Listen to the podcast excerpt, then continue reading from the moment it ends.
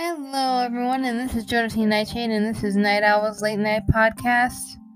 Today, we will be hearing an essay entitled Qigong Resounding. My master, when it came to Qigong, a Chinese martial art that is very similar to Tai Chi, in it I ignited my masculine, both my masculinity, both physically and in the divine. These are topics that I have mentioned in previous essays, and Qigong was a lesson in application. I cannot say that Qigong is necessarily a hard thing to do, but the posture and discipline needed to stand and be still for sometimes half an hour back to back is its own kind of rigor. It truly was a moment lost in sweat and muscle tone. The muscles we were toning transcended even that. However, as we opened the three dantians of the body, along with its connecting channel, the central meridian. The dantians are these epicenters of energy located in the head, heart, and stomach rel- relatively. Each one serves its own purpose. The upper Dantian is the center for wisdom. The center is the Dantian of love, and the lower Dantian is for vitality. If you are all familiar with the seven chakras that most people are familiar with, then you can sort of see a kind of ley line network forming in the body.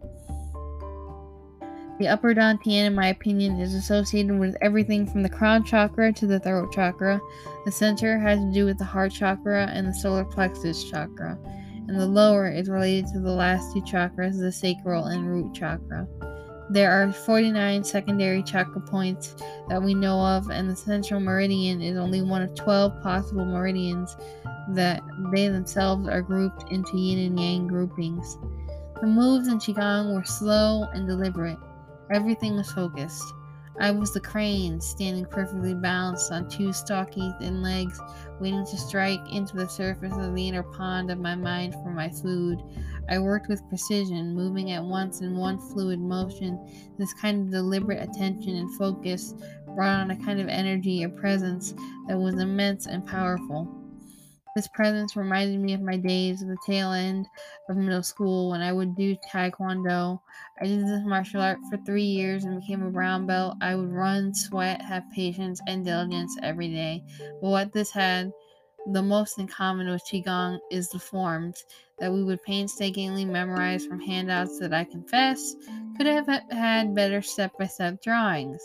The form was slow and our stances sturdy feet shoulder length apart, like in Qigong. Although in Taekwondo we lean back into the posture more as if we were in the, in the middle of saddle riding a horse.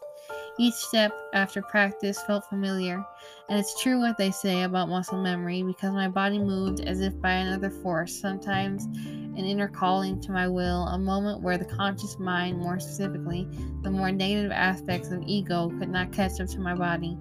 For a moment, I was free of limitation, free of restraint, and it was within Qigong, like in Taekwondo, that I flew.